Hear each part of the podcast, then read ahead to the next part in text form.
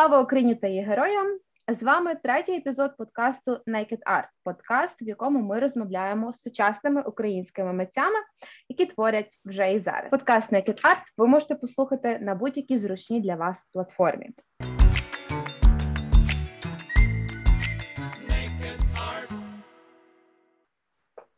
Усім ще раз привіт. Е, сьогодні, як я вже сказала, у нас третій епізод, наш третій раз. І я з приємністю хочу а, запросити до розмови і хочу представити вам е, українську дизайнерку е, Олесю Марчук. Олесю, привіт. Привіт, привіт, Іра. Рада тебе чути. Е, Взаємно. Е, Олесю, я одразу почну з ну, напевно, з найактуальнішого зараз, та або одного з такого, знаєш, що на поверхні. Е, Олеся е, з початку повномасштабного вторгнення, з початку війни Росії проти України, волонтерить. І е, я не знаю всіх нюансів твого волонтерства. Е, Може, воно є е, якимось е, таким ну різним, але те, що я бачу на твоїй сторінці в інстаграмі, та це волонтерство, яке я так собі назвала текстильне волонтерство. Тобто, ти допомагаєш у створенні аптечок. Розкажи, будь ласка, взагалі, коли ти це почала, як з'явилася та ідея, чи тебе просто хтось залучив, скажімо, до такої ініціативи, тому що штука дуже важлива, корисна і дуже хочеться дізнатися, як насправді ти і, і з одного боку професійними вміннями докладаєшся, а з іншого з іншого боку, а, ну просто волонтерським таким бажанням. Е, Ну, волонтерство моє для армії почалось не цієї весни, воно почалось у 2014 році. Е, В мене був вже такий досвід. Е, Воно почалось навіть швидше з майдану, і ми шили перші бронежилети. Ну тобто, ми встигли їх виготовити в цю якраз до останньої ночі розстрілів в лютому. Бо ну, це був трохи довгий процес, майже місяць часу він тривав 32 32 бронежилети. Е, І потім, е, коли волонтери повернулись, е, нам сказали, що один чоловік передав нам вітання, е, тому що він його захистив. Е, Ну і потім пішло літо. Знову ж таки, волонтерство, тому що військових не було білизни, взагалі нічого не було. І звісно, я тоді бачила дуже багато помилок, і я розуміла, що є е, речі, які не вартує шити. Е, ну а коли ти маленький, та коли ти не маєш багато обладнання, коли ну так як в мене це майстерня, декілька швейних машин, побутові машини для виготовлення одягу цього достатньо. Але для виготовлення спецобладнання, та бо це є спецобладнання. Перша війна почалася з того, що мого хлопця 26 лютого день народження, і ми планували поїздку на Закарпаття. Uh-huh. Е, І ми нікуди не поїхали. Ми поїхали до його батьків. Просто всі з'їхались. Ми в шоці просиділи. Мабуть, ще тиждень часу був якийсь стрес. Е, потім е, почали активно щось всі робити, відкривати прихистки для тимчасово переміщених осіб. І я пішла волонтерити в прихисток. Е, і місяць часу, майже весь березень, я там провела. І мене я трохи втомилась від розмов людей. Ну, бо мені було всіх жаль, особливо тих е, жінок з малими дітьми, які говорили українською мовою. Вони мене найбільше розчулювали. А в цей час моя одногрупниця в своїй майстерні зробила невеличкий цех по виготовленню аптечок. Е, їй була потрібна допомога, тому що вони не справлялись. Там зібрали взагалі дуже багато творчих людей, які ніколи не шили. І я долучилася, трошки процес пішов швидше. Я пам'ятаю, що перед Великоднем я поїхала до батьків, і вони кажуть: ми сьогодні е, вже пошили 2000 аптечок. Е, мене підтримало австрійське бюро. Ну, у нас був один вже спільний проект в листопаді, і мав наступний бути в червні фотосесія. Е, от з фотографом з Австрії. Ну але так вийшло, що вже все скасувалось, і в них були кошти. Вони придбали нам обладнання, і процес пішов ще швидше. Е, Я навчила свою замовницю шити на швейній машині. Вона ну ніколи б не подумала, що це це можливо. Ще залишилось 400 аптечок дошити. Е, загалом е, там вийшло близько 4 тисяч аптечок. Але мене ну замовниці, звісно, мої бачили, що я роблю, і вони вирішили мене підтримати. І одна моя замовниця, яка живе в Німеччині, здається, в березні я пішла підливати рослини. Вона каже: Покажи, що в тебе є для мене з одягу на продаж, щоб підійшло. Я пофотографувала, і вона каже: Я беру все, що є на фотографіях. І це була дуже хороша фінансова для мене підтримка. Я вже думаю, ну вже скучила за людьми. Я справді дуже скучила за людьми, за розмовами, за якимось такою енергією, і я взяла участь в першому маркеті і те, і все. І отримала масу задоволення, бо це класно. Це приходили люди, що себе запитували, якісь твої знайомі. Е, і а, а ці чотири місяці, ну там три місяці, мені здавалося, що це минуло десь декілька років. Угу. Тобто, це подій було дуже багато. Вони були насичені е, всім, і здавалося, що цей лютий був так давно-давно. І я ну ну якось так трошки оговтувалась е, з Цього того дуже періоду. багато прожито за ці кілька місяців, тому, мабуть, так здається. Ніби mm-hmm. якесь мале незрозуміле життя ще одне пройшло.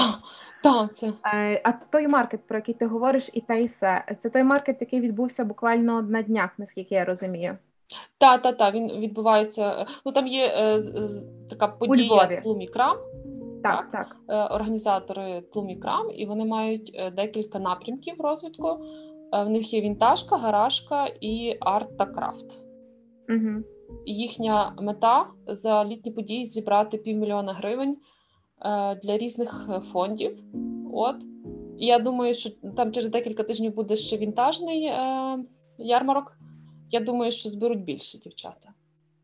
Ну, будемо надіятися і тримати кулаки, тому що насправді е, це просто шокує приємно, які суми зараз збирають волонтерські центри, великі, менші. Е, знаєш, і хотіла тебе відразу, щоб якось трохи е, відсунутися, від'їхати від теми війни. Хоча ми завжди в ній, ми не можемо від неї абстрагуватися, але все ж таки ти тут для того, і я тут для того, щоб ми поговорили про твоє мистецтво, про твою творчість. Скажи, будь ласка, за цей власне час, от е, ну від лютого місяця і до сьогодні, вже маємо останній місяць літа. Чи ти взагалі е, в тебе було бажання творити? Чи ти щось робила, брала якісь замовлення, е, власне, ну саме саме зі свого бренду? Чи ти просто зараз в такій трохи відпустці творчій? Ну я ну, до до липня в мене була така ніби творча відпустка. Але, наприклад, моя постійна така дуже хороша клієнтка написала, що там я виходжу заміж, мені потрібна сукня, і тільки ти для неї, ну тільки ти її зробиш. У нас е, там ну декілька буде гостей, тільки найближчі. Це не є там якась дуже е, розцяцькована сукня. Вона має бути супер мінімалістична. По такому фасону, який ми вже е, з тобою шили. Я там з льону її два роки здається, шила сукню. Я кажу, я хочу таку саму, тільки шовку. І вона мене так трошечки е, ну ніби смикнула. Повернула до твоєї, да, до твого ремесла. Ну і я шила панамки е, для маркетів, тому що ну, це дрібна, дрібний аксесуар, але в принципі кількість продажів вона досить е, велика на подіях, тому що е, там, наприклад, сукню за 2 тисячі гривень чи чи там за якусь більшу суму треба подумати над цією покупкою. Але коли це якийсь аксесуар вартістю там 500, Е, ну, людина швидше погоджується продавати, і фактично і, і, і дякуючи цим панамкам, вдавалося збирати ну, мені на донати досить велику суму. І це, до речі, така. Е, і це така, скажімо, трендова якась е, річ, трендова особливість, тому що в принципі зараз ми трохи більше вже перейдемо взагалі до твого бренду і трохи більше розкажемо слухачам про нього, хто не знає. Взагалі, ти, крім панамок, так само ще е, робиш футболки. Я знаю, ти почала їх робити кілька років тому, де ти використовуєш власне залишки тканин. Е, і власне це так само такі е, речі, які, як на мене, доволі трендові зараз, та тому що fashion. Е, зараз про екологію, fashion зараз про таке розумне споживання. Тому е, ну такий аксесуар, панамка і оця футболка з е, з використанням оцих шматків тканини. Як на мене, це така, знаєш, дуже якась не знаю, стильна інвестиція, і е, чому би ні? Чому би не купити та і не купити, і автоматично задонатити своєю покупкою, задонатити на на нашу армію? Тому е, я на я дуже багато років тому, коли ще не мала власної майстерні, працювала на е, швейних фабриках. Я мріяла навчитися шити головні убори. uh Просто це була якась. Я навіть шила якісь такі капелюхи по формі Федори.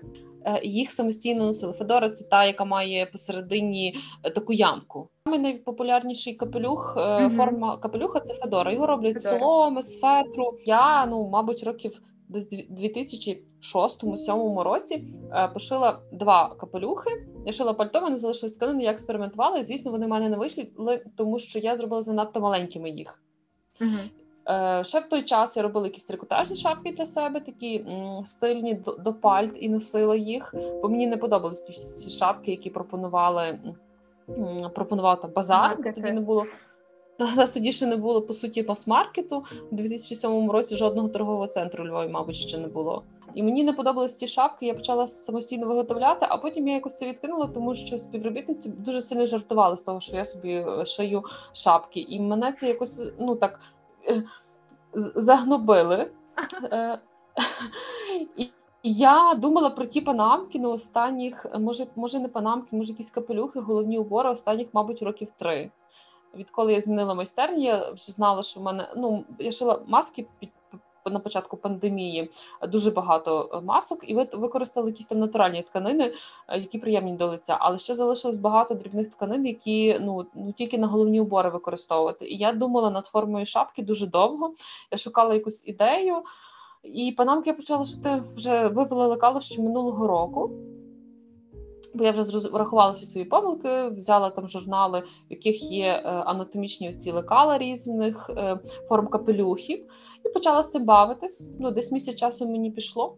Поки я від ідеї до готового першого виробу, але ну я задоволена ним. Я дуже гарно минулого року почистила майстерню від е, тканини, тому що ну я її якби ніколи не викидала, я її постійно збираю, там сортую. І Е, панамки вони почистили майстерню від е, великих більших шматків тканини. А оця переробка та ткання воно почистило ще від дрібніших е, шматків тканини, uh-huh. тому що коли я вирізаю тканину, все одно є залишки. Ну, В ідеалі я в грудні минулого року знайшла навіть людину, яка створила у Львові котел в якому можна спалювати текстильні е, відходи та опалювати будинки. Ого, ну це щось дуже сучасне. Так, так, fashion. Е, та, але ну бо насправді дуже багато ну паливні матеріали доволі дорогі. А фабрики там, наприклад, навіть у Львові їх є багато. І якщо забирати ці відходи і спалювати їх, якщо там немає пластику, а просто папір чи і бавовна, е, і обігрівати навіть те саме підприємство, це є дуже вигідно. Тобто, це є оця циркулярна економіка, коли е, підприємство має на своєму балансі котел, який спалює ці відходи і обігріває е, ну, саме своє приміщення. Ну для мене це дуже круто. Але якось не вдалося віддати цю партію першу тканин на переробку, зато вони поїхали на Москвальні сіті. Ну, звісно, там ще є шматки. і Я думаю, що е, дівчинка, з якою я співпрацюю по ткання по, по тканині, Юля ще мені виготовить виготовить шматок, і я ще пошию якусь е, серію головних уборів для зими. Будемо чекати обов'язково. От, е, але знаєш, зараз якраз логічно ми підійшли до того. А взагалі, а, який твій бренд, про що він, яка ідеологія, і навіть яке гасло, яке є. Тож, твій бренд він е, можна сказати одноіменний бренд. Він так і називається бренд е, Олеся Марчук. Це бренд одягу. І е, що для мене, наприклад, важливо, та що бренд має своє, скажімо так, мото, своє гасло, яке звучить як не купуйте гори одягів, а купуйте одяг з горою. Ти присвятила власне горам, чи це Карпатським горам, зараз ми дізнаємося від тебе е, свій бренд. І ти дуже часто використовуєш ці елементи, тобто, чи це там нитками ти прошиваєш гори, та чи чи це якісь узори накладні на тканинах. Е, Скажи, будь ласка, взагалі, е, чому саме гори? Чому ти вирішила це так е, якось вплести і пропагувати оцю таку натуральну тематику е, в своєму одязі, і чи це можна сказати, що е, це має якесь якесь таке, знаєш, е, українське підґрунтя, от якусь українську автентичність? Чи чи це має сенс? В 10-му році я думала, що я буду дизайнером, який буде тільки працювати в етностилі, тому що я дівчина з Карпат. У нас там не дуже збереглось бойківських сорочок, бойківської як такої культури, ну не так як на Гуцульщині. І я дуже тим горіла, але я пішла на фабрику, попрацювала трошки на вишивальній фабриці, і мені набридли ці вишиванки, ті сорочки, і це все. Е, бо я бачила в цьому щось просто тираж і і нічого. І мене дуже відкинуло від цього і надихнуло все ж таки звільнитись і піти працювати самостійно, знайти приміщення в оренду і м, працювати. І вже десь з в році 13-му, 14-му почали з'являтися такі бренди дуже концептуальні, і я на них дивилася. Думаю, боже, які люди талановиті, а я безталантна. Ну що ж в мене немає ніякої особливості? Я не хочу бути етнодизайнером, бо це всі вже роблять, uh і це ну шароварництво насправді, а не якась ну так. Це почалось дуже давно в нас. Насправді, напевно, з початку незалежності України. Оцей автентика, автентика, всі але мені здається, воно якось активно дуже вибухнули після шостого року, після е, президентства Ющенка. Uh-huh. Оце, ну вони в принципі пропагували гарну культуру, та а люди це підхопили і перетворили в ще гірше шароварщину. Я активно ходжу в походи з 12-го року Карпатами і почала думати над тим, що я люблю, і я ну я дійсно любила гори, оці особливо краєвиди. Мені дуже подобаються ці всі сині кольори гір всі uh-huh. відтінки синього, які є в горах. Ну це і в тебе, це до речі, їх дійсно дуже багато цих синіх кольорів. Я пам'ятаю такі жупани. Так, та я дуже багато то, та таких е, важк... не важких кольорів, а таких е, складний колір. Ти не знаєш, чи це сірий, чи це синій. Я дуже люблю такі відтінки, е, такі нюансні, такі просто ти ти там вишукуєш, і вони дуже гарно поєдню, їх легко поєднати в одязі. Просто одного разу в кінці липня я пішла з друзями в похід ще один, е, і є така одна дуже гарна полонина е, в це надвірнянський район. Франківська область. Е, І я так сиділа, дивилась, думаю, ну як мені це все передати ту красу гір. Я ну, Це був ранок, нікого не було. Тільки вийшла якась худоба на полонину, там дзвониками дзвонило. Я придумала, що я буду накладати оці тканини, візьму таку сітку прозору, напівпрозору, е, таких самих кольорів, бо вона, власне, дає цю прозорість гір, і ти її нашаровуєш, і ти отримуєш цей результат, який хочеш і це буде ненав'язливо, бо це можна брати просто білим по білому робити, і вони такі непомітні. А можна підібрати їх в тон тканини, бо їх багато відтінків. І це була така еврика. Нарешті я придумала те, що хочу робити. Потім як я там да? як передати да, як гори перед... в одязі. Так, як їх передати? Ну тобто, як зробити так? Я не хотіла машинної вишивки, такої суто машинної. Ну тобто, я вже розуміла, що треба якось гори додавати. Я не хотіла, щоб це була якась така аплікація дуже складна, що вона була така легка і прозора, бо гори вдалині вони легкі і прозорі, і не нав'язливі. Та? Щоб це було щось таке ну, делікатне, дуже. І я придумала тоді, і я була супер щаслива. Я ще з цією ідеєю носилась майже більше року перш ніж показати її на подіумі, але ну, коли я це зробила, я була дуже щаслива. Та я зробила цілу колекцію гір. Е, Яка, до речі, називалася там... Гори, наскільки я пам'ятаю. Так, так, вона називалася Гори. Е, Трек написав хлопець, який також зі мною ходив багато разів гори. Він також захоплюється ними так само, як і я. І він такий був дуже техно, але дуже про гори. І ну і там було все про гори. Просто ну тобто, куди не не візьмись, і там всюди в блузках, в сукенках, в спідницях, всюди були гори, але якісь там ненав'язливі елементи. У мене зараз такий прийшов інсайт, що е, попри те, що твій бренд, ну е, як ти його позиціонуєш, як я, наприклад, його сприймаю, він такий доволі мінімалістичний. Е, в плані фасонів, в плані, от навіть те, як ти зображуєш гори, там вони, як ти кажеш, практично непомітні. Але з іншого боку, бренд дуже емоційний, тому що бренд, в якому передана частина, дуже колосальна частина природи нашої України. Ну, це щось неймовірно емоційне. Це щось таке, прям знаєш, е, ну дуже глибоке. І це класне поєднання, тобто, де немає якихось надлишків, надлишків кольорів, надлишків форм, але в той самий момент є от основна, як ти кажеш, ця концептуальність. Дякую. У мене е, одна замовниця каже: у вас такий елегантний мінімалізм, та тобто є якісь деталі, але вони такі дуже елегантні. І ну я дуже е, детально, наприклад, коли я розробляю нову колекцію, я завжди пригадую, що було в попередніх версіях, і мені дуже подобається оці лінії по центру сукенок робити, по центру там футболок. Е, що ну це така також свого роду ідея, що від центру закручується все, закручується всесвіт. Серцевина От. така своєрідна. Так, так, така серцевина, і в мене завжди є ці центральні шви. Можливо, хтось там вважає, що це не зовсім правильно, але мені воно дуже подобається. І я стараюся не додавати в лінійку одягу е, нових е, конструктивних ліній, таких лишніх, та щоб не було щоб попередня колекція нічим не подібна на на нову. Мені завжди хочеться, щоб вони були всі між собою чимось поєднані. Ну, тобто, щоб це було був леймотив, такий от леймотив, власне. Так, так, ну весь час, щоб було попередня, чимось схоже на е, нову, але є якісь там відмінності, якісь там елементи, але все одно це є е, така оцей кістяк основний.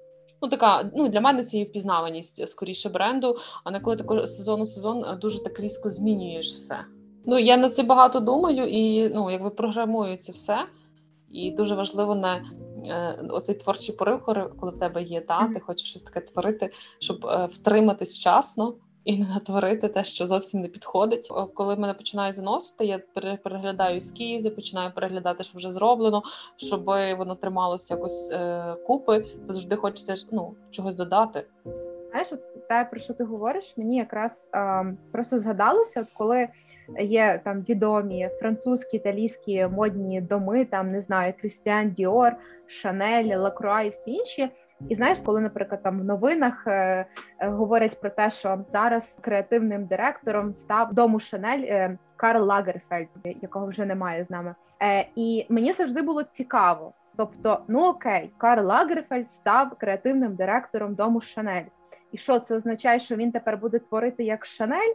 Тобто, звичайно, що він творив так, як Карл Лагерфельд, але як ти говориш, а, є якісь архіви того чи іншого модного дому, є якісь ну, я думаю, що він мінімум витратив декілька років на те, щоб перевір перелистати ті всі архіви, передивитись е, максим, ну, максимально багато інформації, щоб це все відчути щоб відчути атмосферу цього дому, цієї майстерні, е, самих працівників, як вони працювали, як вони це все створювали. Е, можливо, він переглядав всі попередні колекції, все, все, все, що було, щоб е, дійсно вжитись в це все, що там є, досліджував дуже багато. Просто для мене це перш за все про те, що висока мода, ход кутюр це про інтелект. Як на мене, це насправді дуже класно, коли дизайнер може пояснити своє мистецтво, може пояснити свою колекцію, коли в тому є сенс. Знаєш, і я ось хочу власне повернутися до дуже важливої речі в твоєму в твоєму бренді. Це власне апсайклінг, тому що навіть е, в шапці твого профілю зазначено, що це апсайклінг бренд, та тобто що використані матеріали. Та ми вже сьогодні про це говорили. Я думаю, слухачі зрозуміли наскільки ти екологічна вже тоді, коли ти говорила про те, що ти у Львові знайшла оцю е, не знаю майстерню, котел, який спалює е, ці залишки тканин та від текстильних різних підприємств. А, Олесь, а, взагалі, ну в нашому подкасті я якось так намагаюся а, витягнути з митців максимально корисну інформацію, і так само тебе от хочу розпитати взагалі про досвід якихось крутих проєктів, е, які в тебе я знаю точно були. Один з них е, це е, Fashion Week. Може, в тебе є якісь конкретні поради, я розуміла, що мені виставляти колекцію в 12-13 році на е, Львів Fashion Week занадто рано, бо в мене мало досвіду. Тобто я можу гарно це пошити, але я не можу зробити інтелектуальної моди. Угу. Я не маю концепції. Те, про що ми ну, говорили. Тобто, та, та, тобто, ну це це треба розуміти тут, що ти робиш, не просто шиєш, а ну чому ти це шиєш, і Е, я працювала багато індивідуально, зрозуміла трохи, які споживачі, що їм подобається, що мені подобається. Ми знаходили якісь там дотичні лінії. Е, в 2014 році я зробила е, ну до 14-го я вже не збирала дуже багато тканин в майстерні різних. Я зробила серію блузок шифону з кольоровими такими скла... вставленнями, такими дрібними елементами. Вони такі були дуже цікавими аплікаціями. І шоурум з Франківська побачив ці блузки, і ми з ними працювали, мабуть, два роки дуже успішно. Е, Ну я ще ніде не виставляла, що особливо як такого бренду не було, не було бірок mm-hmm. на той час навіть. І е, ну, це був такий перший мій продаж і перший досвід е, того, що дизайнер може продаватись, і не обов'язково е, весь час шити індивідуально. Я зрозуміла, як це все працює, що вартує мати тираж там, наприклад, сукня в декількох розмірах, е, ну бажано всіх розмірах і в декількох ще кольорах. Я зрозуміла, що в принципі в мене вже є хороша концепція. в мене вже є колекція гори в роботі в майстерні. Е, що в мене є клієнти, яких я можу запросити на показ, тому що це так дуже е, образливо, коли ти молодий і до тебе ніхто не прийшов на показ, або або твоя колекція йде в пустому залі. Мені дали майже тоді 200 запрошень, і я їх всіх роздала. Мені їх не вистачило, Ой, і ці всі люди прийшли. Ну, це це прийшли мої замовниці, і ну і це було дуже круто, бо в мене була хороша клієнтська база, яку я назбирала за роки індивідуального шиття, і дуже класно, бо вони Потім прийшли ну, після показу. Вони прийшли в майстерню приміряти колекцію. Вони її там купували, забирали. Ну і це ну це дуже, як на мене, це дуже правильно для молодого дизайнера. Тобто не збирати хоча б якусь клієнтську базу. І ну є клієнти, які вже більше 10 років повертаються і там замовляють чи купують якісь збрання в мене. Ну це дуже для мене цінно, бо вони розуміють, що я роблю якісний продукт, і вони готові за цим повертатись. Тобто мені важливо все ж таки, щоб це була якісна річ, яка буде слугувати дуже довго, а не річ на один раз. І я навіть е, не погоджуюся зараз взагалі брати ем, в життя в роботу будь-що одноразове. Та я там хочу сукню на вечірку. Ну ти можеш її купити. Я не буду шити тобі сукню на вечірку, тому що ця сукня має бути функціональна, вона має бути якісна, вона має трансформуватись в декілька різних фасонів, щоб можна було одягнути на різні події або вивернути її на іншу сторону, і там зовсім інший колір. І ну і тобі це іншими словами максимально екологічна. Так, ну тобто вираховувати кількість носінь. Скажи, будь ласка, про цей грант, який ти е, отримала чи виграла, не знаю, як це правильно. Облрад Львівського молодіжного так. центру. Е, не всі готові зараз перейти на е, таке етичне споживання одягу, на обдумане mm-hmm. споживання одягу. І багато років тому я почула від свого одного знайомого, що свого клієнта потрібно ну якось інтелектуально виховувати, давати йому щось, е, щоб він розумів, що ти робиш, і хотів це купити. Е, от і е, я цікавилась темою грантів. І мені одна моя клієнтка порадила, каже: Львівський молодіжний центр е, набирає активних громадян на навчання по написанню грантів, грантових проєктів від британської ради. І в них британська рада підтримувала тільки онлайн проекти. Вона не підтримувала будь-які офлайн проекти, і це мало бути проект соціальної дії активного громадянина. Та, наприклад, mm-hmm. те, що може змінити мешканців області, а не міста та те, що може їх надихнути на якісь певні зміни. І я почала писати, і вийшло так, що я отримала е, цю цей грант. Він невеличкий, він на 15 тисяч гривень, але я пройшла всі етапи гранту написання, і це були е, соціальні ролики про етичну моду е, для жінок, які живуть на Львівщині. І також є у Львові. Їх дуже багато, дуже багато інформації.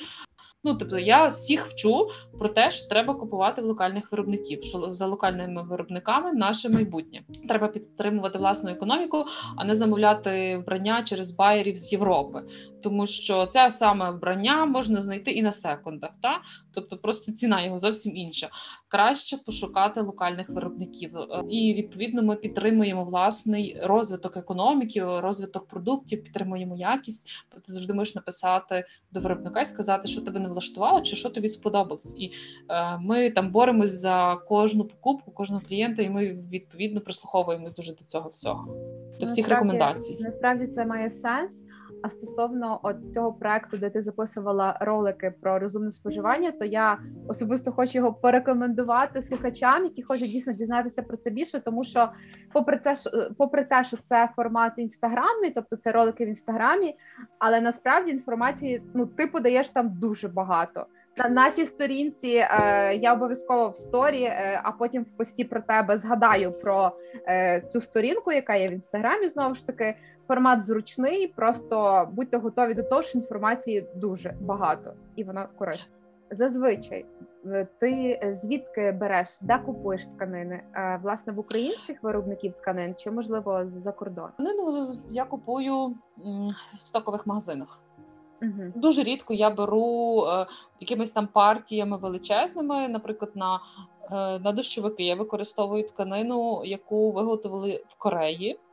Угу. Її привозять до нас.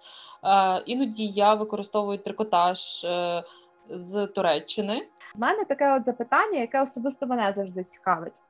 Е, Є дизайнери, а є стилісти. Ну я думаю, що е, ті, хто нас слухає, прекрасно розуміє різницю між одними і іншими.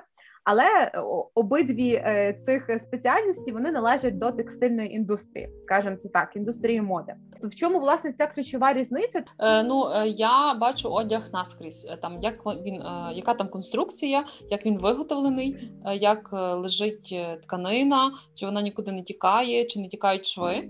Тобто мені дуже важливо створювати такий ну якісний одяг і розуміти, як він виготовляється. Я і в мене думки на фотосесії про те, чи добре випросований шов, е, чи правильно сидить рукав, чи добра лінія плеча. Ну тобто я починаю помічати якісь дуже технічні моменти, і це а коли є на майданчику стиліст. Е, легше, ну то, по-перше, ми складаємо образи. Я, наприклад, не можу встежити за трендом там на взуття, на аксесуари, якісь дрібні. Це людина, яка стежить за всіма трендами, вона знає, що, наприклад, ну тобто я розумію, прогнозую це все, е, але я більше прогнозую як одяг. А вона, як стиліст, вона знає, що яке там взуття актуальне зараз, що там було, що вже відійшло в моду, і що вартує взяти. Який там, наприклад, типаж моделі можна підібрати сюди. Е, ми тоді вже ну тобто, це людина, яка з якою я дуже багато консультуюсь при фотосесії. Якщо підсумовувати, то Дизайнер це більше про генетику самого бренду. Так, про більше про генетику так? бренду. А так. Стиліст, а стиліст це більше про лук. Хто тільки починає свій шлях в дизайні, можете брати на замітку, що тандем дизайнера і стиліста насправді е, потрібний і дуже корисний. Е, Але ну знаєш, дуже важливо ще знайти своїх людей, Абсолютно. які так само відчувають, як і ти. Олесь. Ти для себе можеш зрозуміти, яка от ця українська жінка, українська дівчина, хто вона взагалі?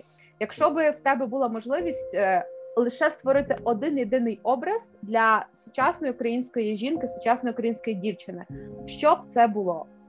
Ну, це буде сукня. Це буде якийсь сукня трансформер. Угу.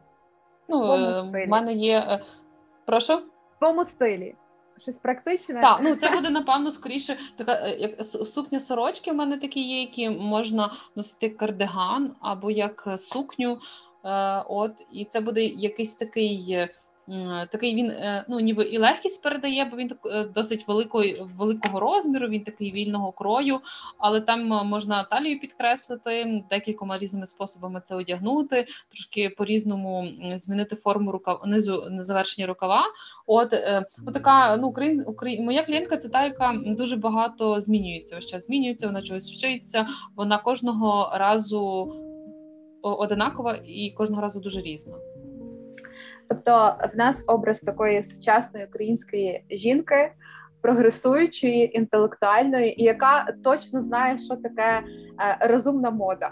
Ну і наше фінальне запитання, без якого не обходиться жоден епізод. Е, Олесю, для тебе оголеність, інтимність е, українського мистецтва або українського дизайну, української моди це. Ну, це це такий делікатний, е, делікатне оздоблення. Е, там. Чи це вироби побутові, е, чи це є вироби, ну, чи це побутового призначення, чи це постійного користування якогось особистого такі, ну це справжнє мистецтво, справжні поціновувачі. Вони завжди дуже делікатно підходили до декору одягу, декору будинків. Ем, І він такий: е, ну, якщо це там досліджувати, і ти бачиш, що це не нав'язливе, що це не є так, що просто взяли все, що мали, і на, намалювали на стінах, як могли. Е, взяли там, вишили сорочки, як могли, Ну тобто додали всі самі яскраві кольори. Це ну завжди дуже хороший смак у всьому. Ну просто неперевершений смак і мінімалізму дуже багато є.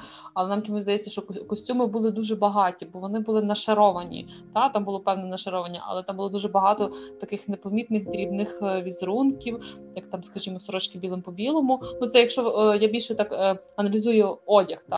А в нас був великий період, коли там якби українських митців ну вони якось дуже дуже дивно розвивалися. Хіба якщо ти робиш там, висловляєш комунізм і Росію, тоді ти митець.